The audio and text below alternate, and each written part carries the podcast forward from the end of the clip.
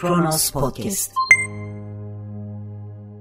Dağa baktığımda dağ görmem, suya baktığımda su görmem. Gözlerimin yerinde derin bir boşluk, yüreğimin yerinde yalçın bir korku. Kadınım, kadınım, artık kadınım. Mine Söğüt delirerek ölenlere ithaf ediyor 21 deli kadının öyküsünü anlattığı deli kadın hikayelerini. Kadınların acıdan delirdiği, delirerek öldüğü, şanslıysa erkek katline kurban gitmediği, şanslıysa 5 dakika fazladan yaşayabildiği bir coğrafyada Dünya Kadınlar Günü'ne dair umut dolu cümleler kurmak ikiyüzlülük gibi geliyor bana. Birleşmiş Milletler Genel Sekreteri Antonio Guterres şöyle seslenmişti dünyaya. Barış sadece savaşın olmaması demek değildir. Birçok kadın karantina altında aslında en güvende olmaları gereken yerde şiddetle karşı karşıya, kendi evlerinde. Nedir yuva? Bir yuvayı yuva yapan tılsım nedir? Kapısı kapandığı andan itibaren cehenneme dönüşen zindanlarında kadınlar hiç sahip olmadıkları bir yuvayı özlüyor. O zindanlarda büyüyen çocuklar kaç yaşına gelirse gelsin evini arıyor.'' İnsanın ana yurdu çocukluğuysa sahiden bir cehennemi yurdu bilirse çocuk nasıl çıkacak o zindandan? Biz o çocukları nasıl çıkaracağız zindanlarından? İçlerinde çağıldayan şarkıyı evrene duyuramadan, basit sıradan bir anı kaygısız yaşayamadan, mücadele etmekten durup dinlemeye vakit bulamadan göçüp giden tüm kadınların yasını tutuyorum bugün güzel ve benzersiz ruhlarına acıdan elbiseler giydiren, onların kadınlıkları, gençlikleri, özgürlükleri, annelikleri üzerinde tepinen insanlar bugün bir anlığına sussun, bugün bir anlığına utanç duysun istiyorum. Anıt sayacın saymaktan bitap düşeceği kadar çok kadın katledildi. Cinayetten öte bir katliam yaşanıyordu ve en fazla üç gün konuşuldu hepsi. Sonra o kadınları katleden caniler aramıza karıştı yeniden. Yeni kurbanlar seçebilmek için. Senin, benim, bizim hemen ensemizdeydi onların nefesi. Aynı meydanda yürüdük, aynı kaldırımı paylaştık. Farkında olmadan iletişim kurduk belki onlarla. O kadınların ruhları da aramıza karıştı belki. Ölümleri bir anlığına onları duymamızı sağlasa da ölüleri işitmek ne yazık ki imkansız hala. Dar mezarlara sığdırdık bedenlerini, hayatlarını birkaç cümleye. Kahramanlıklar atfettik, melek kanatlarıyla süsledik fotoğraflarını. Ne kahraman ne de melek olmak istediler halbuki. Bir katliamdan destanlar çıkarmak, katliama kutsiyet atfetmek gibi geliyor bana. Yüceltilmesi gereken yaşamın kendisi olmalı. Kutsanması gereken tek şey insan hayatının ve bedeninin dokunulmazlığı. Ölüm, soğuk, arsız, doyumsuz bir canavar gibi hırsla kadınları bizden koparırken ölüme güzellemeler yapmadan, failin kimliğini unutmadan hatırlamalıydık o kadınları. Ah, hadi söyle bana, ölünce içimdeki şarkılara ne olacak benim? Onca şarkı, onca melodi, onca ritim. Diyelim ki yarın ben öldüm. O şarkılarda ölür mü benimle? Deli kadın hikayeleri. Sahi ne olacak o şarkılara?'' Kim söyleyecek onların türküsünü? Bir bıçakla kesilir gibi aniden koparıldılar hayattan. Ne olacak tamamlanmamış cümlelerine? Ağızlarında en son yedikleri yemeğin tadı duruyorken henüz ne olacak yarım kalan tabaklarına? Masadan usulca eksilecek mi yerleri? Eşyaları ne olacak? Kokularının sindiği yastıkları kokladıkça acıdan zehirlenmeyecek mi sevdikleri? Ben bugün bir karanlığın içinden geçiyorum usul usul. Yaslar giyindim, çığlıklar büründüm, öyle geçiyorum. Yol bitmek bilmiyor, her köşe başında bir çift göz. Konuşmuyor hiçbiri ama sağır ediyor sessizlik. Kulaklarıma, zihnime doluyor o bakışların anlattıkları. Ben bugün bir karanlığın içinden geçiyorum. Ağıtlar getiriyorum size. Kucak dolusu suskunluklar bırakıyorum kapınızın önüne. Sıcak evlerinizde sizin de üşüsün ruhunuz.'' Zorbalığa, baskıya, şiddete, mobbinge, tacize, tecavüze, tehdide, şantaja maruz bırakılan tüm kadınlar için sessizlik diliyorum bugün. Öyle çok konuştuk ve öyle anlarda sustuk ki bırakalım, bırakalım da bugün duyulsun sesleri. Kimisi korkar bağırmaktan, dikkatle dinleyin, duyacaksınız dudaklarında eskiyen duaları. Başkalarının gözleri bizim zindanlarımız, başkalarının düşünceleri bizim kafeslerimiz.'' Virginia Woolf Bir kadın olarak başkalarının gözlerine, başkalarının düşüncelerine hapsolmanın ne demek olduğunu iyi biliyorum. Kadının kadına yaptığı zorbalığı da anmalıyız bugün. Tüm yargılarımızı, bize dayatılanları, öğretilenleri bir kenara koyalım ve zihnimizi serbest bırakalım bir anlığına. Hem cinslerimizi giydiği kıyafetten, saçının renginden, seçtiği yaşamdan, inandıklarından, inanmadıklarından, anneliğinden, anneliği tercih etmeyişinden, evliliğinden, yalnızlığından, boşanmasından, özgürlüğünden ötürü yargılıyorsak eğer biz ne diye kutluyoruz bugünü? Sahi kaldı mı kutlanacak bir şey? Hiçbirimiz diğerinin kaderinden bir şey çalamazken, hayat böylesine biricik ve kısayken sadece dilediğince yaşayabilmek için neden savaşması gerekiyor onca kadının? Dillerinizle, gözlerinizle, ellerinizle dövüyor, acılarının, sevinçlerinin, ruhlarının üzerinde tepiniyorsunuz. Sahi kaldı mı kutlanacak bir şey?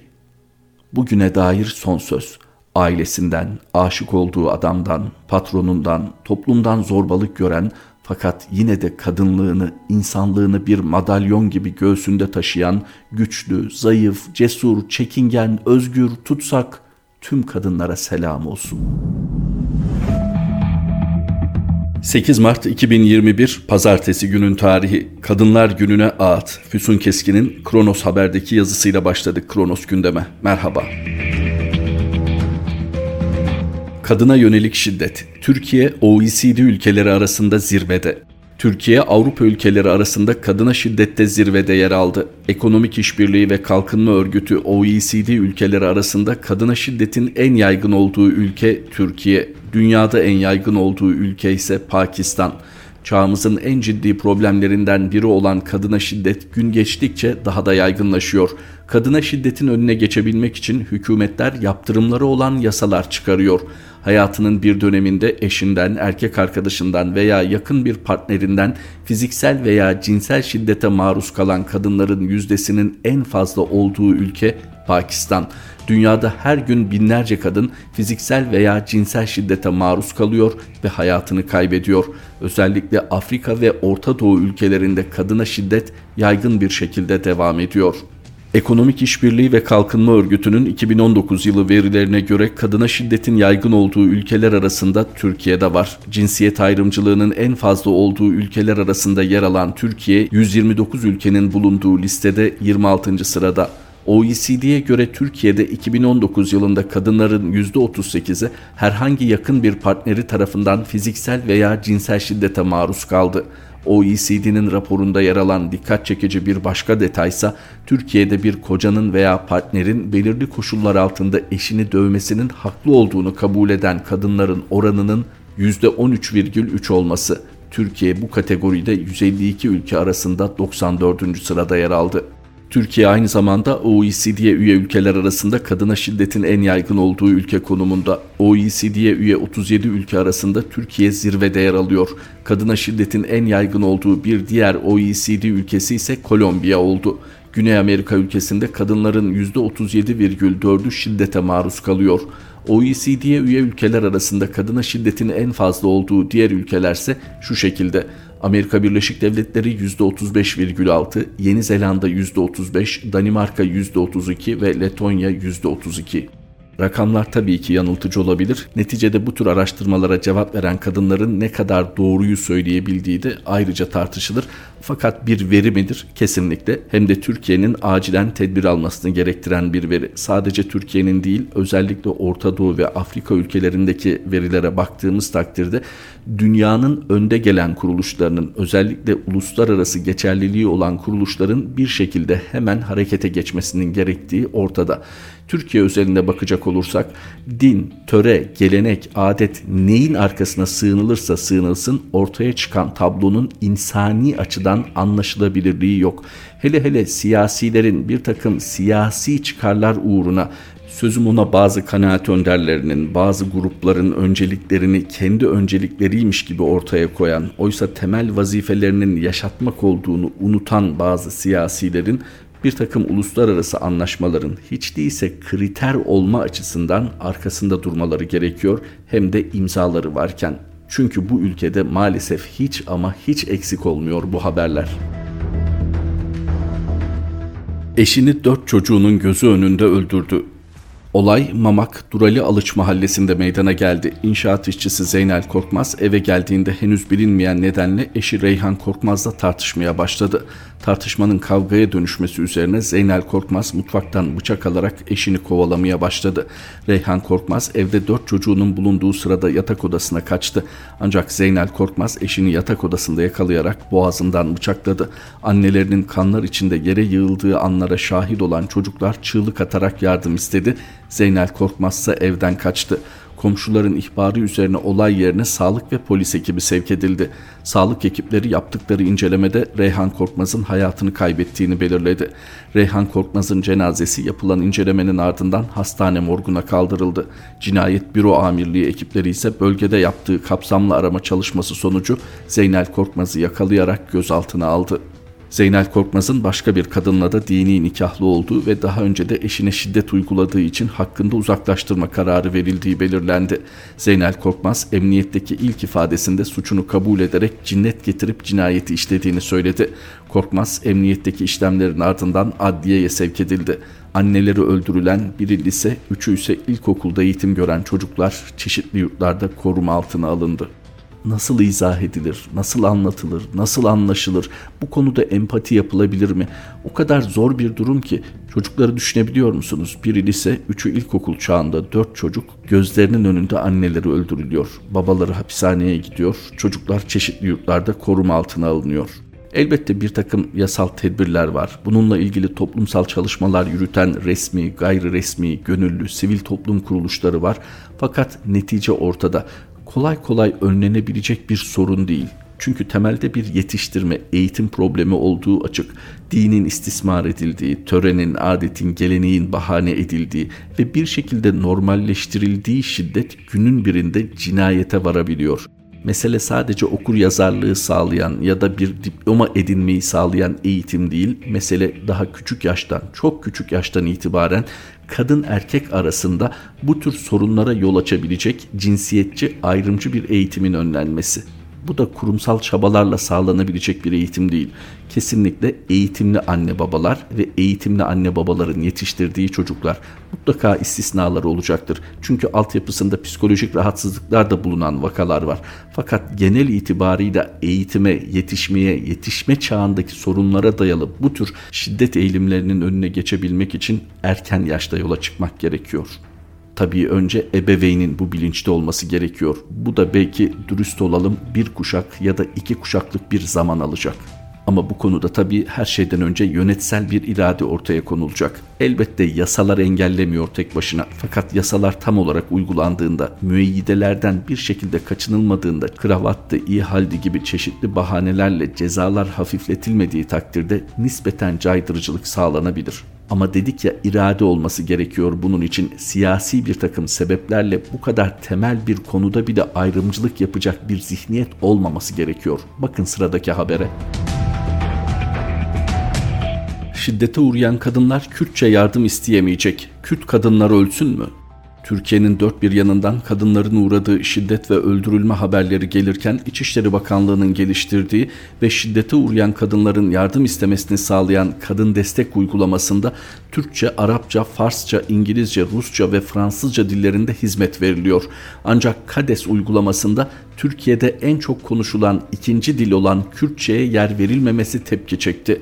Emniyet Genel Müdürlüğü'nün Twitter hesabından yapılan paylaşımda KADES uygulaması artık 6 dilde Türkçe, Arapça, Farsça, İngilizce, Rusça ve Fransızca tek tuşla şiddetin karşısında kadınların yanında ifadelerine yer verildi. Şiddet gören kadınların yardım istemesi için hazırlanan programın Kürtçe versiyonunun yapılmaması büyük tepki çekti. Türkiye İşçi Partisi Milletvekili Barış Atay, ülkede en çok konuşulan ikinci dil Kürtçe. Buna rağmen insanlar yardım isteyebilsin diye bile koymayacak kadar tahammülsüzler. İnanılmaz bir düşmanlık ifadeleriyle tepkisini ortaya koydu. HDP Gaziantep Milletvekili Mahmut Toğrul tepkisini Kürtçe nerede? Bu ülkede en az 30 milyon Kürt vatandaş var. Gerçi Kürt kadınlarına kendini bilinmeyen bir dilde ifade etmek yerine İngilizce, Rusça ya da Fransızca ifade etme olanağı sunulmuş. Daha ne istesinler? Allah akıl fikir versin. Kürtçe neden yok sözleriyle dile getirdi. Dünyaca ünlü görsel sanatçısı Ahmet Güneştekin ise tabii bu ülkede Kürt kadının adı yok ifadesiyle tepki gösterdi. Ana dili Kürtçeden başka dil bilmeyen kadınların ne yapması gerektiğini soran Gelecek Partisi Genel Başkan Yardımcısı Sema Silkin Ün, bu inkar kadınların hayatına dokunan butonlara kadar ulaştı demek. Ana dili Kürtçeden başka dil bilmeyen Kürt kadınları ne yapsın, ölsün mü diye sordu. Akıl tutulması mı, bildiğiniz kötülük mü, basit bir ihmal mi, düşüncesizlik mi? İnsan anlamakta zorlanıyor. Emniyet Genel Müdürlüğü Kadın Destek KADES diye bir uygulama hazırlıyor olmasa ne güzel olur ama maalesef bir realite ve bu gerçeklik karşısında mutlaka tedbir alınması gerekiyor. Şiddete uğrayan ya da şiddete uğrama potansiyeli olan kadınlara bir destek uygulaması bu. Altı farklı dilde kullanılabiliyor. Çok güzel. Peki bu ülkede en çok konuşulan ikinci dil Kürtçe neden yok? Bunu nasıl açıklayabiliyorsunuz? Kürtçeyi mi yok sayıyorsunuz? Kürt vatandaşlarını mı yok sayıyorsunuz? Ülkenin yarısını mı yok sayıyorsunuz? Şu konuda bir kere dürüst olalım. Kürtler yoksa Türkiye yok. Kürtlerin olmadığı bir ülke belki adı Türkiye olarak kalabilir ama o Türkiye olmaz. Hele bu zihniyettekilerin sürekli övündüğü tarihleriyle hiçbir ilgisi kalmaz öyle bir ülkenin. Siz kadına destek uygulaması hazırlıyorsunuz ama Kürt kadınını, Kürtçeyi yok sayıyorsunuz. Bu nasıl bir siyasi körlük? Şu konuda net olalım. Türkiye'ye herhalde bundan daha organize bir kötülük yapılamaz ve sürekli sözü edilen hani o dış güçler var ya o dış güçler bir araya gelse böyle bir şeyi akıl edemezler, böyle bir şeyi uygulamaya cesaret edemezler. Ama siz kalkıyorsunuz polis teşkilatı olarak ülkenin en önemli bileşenlerinden birini yok sayıyorsunuz. Kadına şiddetle birlikte bir de bu zihniyetle mücadele etmek şart bu ülkede. Papa Aylan bebeğin babasıyla buluştu. Kürt halkını selamladı. Katoliklerin ruhani lideri Papa Francisco, İran Kürdistan bölgesindeki temasları sırasında Bodrum açıklarında botun batması sonucu cansız bedeni sahile vuran Suriyeli Aylan bebeğin babasıyla buluştu. Vatikan'dan yapılan açıklamada Papa'nın Erbil'deki Franso Hariri stadyumunda düzenlenen ayinin ardından Aylan bebeğin babası Abdullah Kurdi ile görüşme gerçekleştirdiği kaydedildi. Açıklamada Papa'nın ailesini kaybeden Abdullah Kurdi'nin acısını dinlediği ifade edildi. Kurdi'nin ise ilgisinden dolayı Papa'ya teşekkür ederek Aylan bebeğin bir fotoğrafını verdiği belirtildi. Bilindiği gibi Bodrum'da 2 Eylül 2015'te Yunanistan'a geçmek isterken bindikleri lastik botun batması sonucu Suriyeli 3 yaşındaki Aylan Kurdi'nin yanı sıra abi ve annesinin de aralarında bulunduğu 5 kişi hayatını kaybetmişti. Böyle bir haberi alıp siyasi emellere de alet edebilirsiniz. Papa'nın orada ne işi var diyebilirsiniz. İçinde Vatikan geçen bir takım komplo teorileri de üretebilirsiniz. Sadece basit olması gereken bir insani davranış olarak da yorumlayabilirsiniz. Bunu tercih edelim, bunu tercih etmeye dünyanın çok ihtiyacı var. Papa gibi Katolik dünyasında sözü geçen tüm Hristiyan aleminde saygın bulunan bir liderin bu davranışı tabii ki anlamlı ve gerekli. Haçlı seferlerinden söz edebilirsiniz, Batı Doğu çatışmasından söz edebilirsiniz ama tüm bu tarihi geri planı ve mevcut çatışma gerilim ortamını dindirecek, yatıştıracak ve insanlar arasında bir köprü, medeniyetler arasında bir diyalog kurabilecek her adıma taraftar olmak lazım. Arkasında farklı bir niyet olsa bile aramamak lazım sözünü ettiğim bir masal dünyası içinde uyumak değil. Sözünü ettiğim gerçekten bu kötü hikayeyi bir masala çevirmek. Çünkü masallar iyi biter. Aylan Kurdi ne savaşta payı olan bir bebekti ne de bu çatışmada en ufak dahli vardı.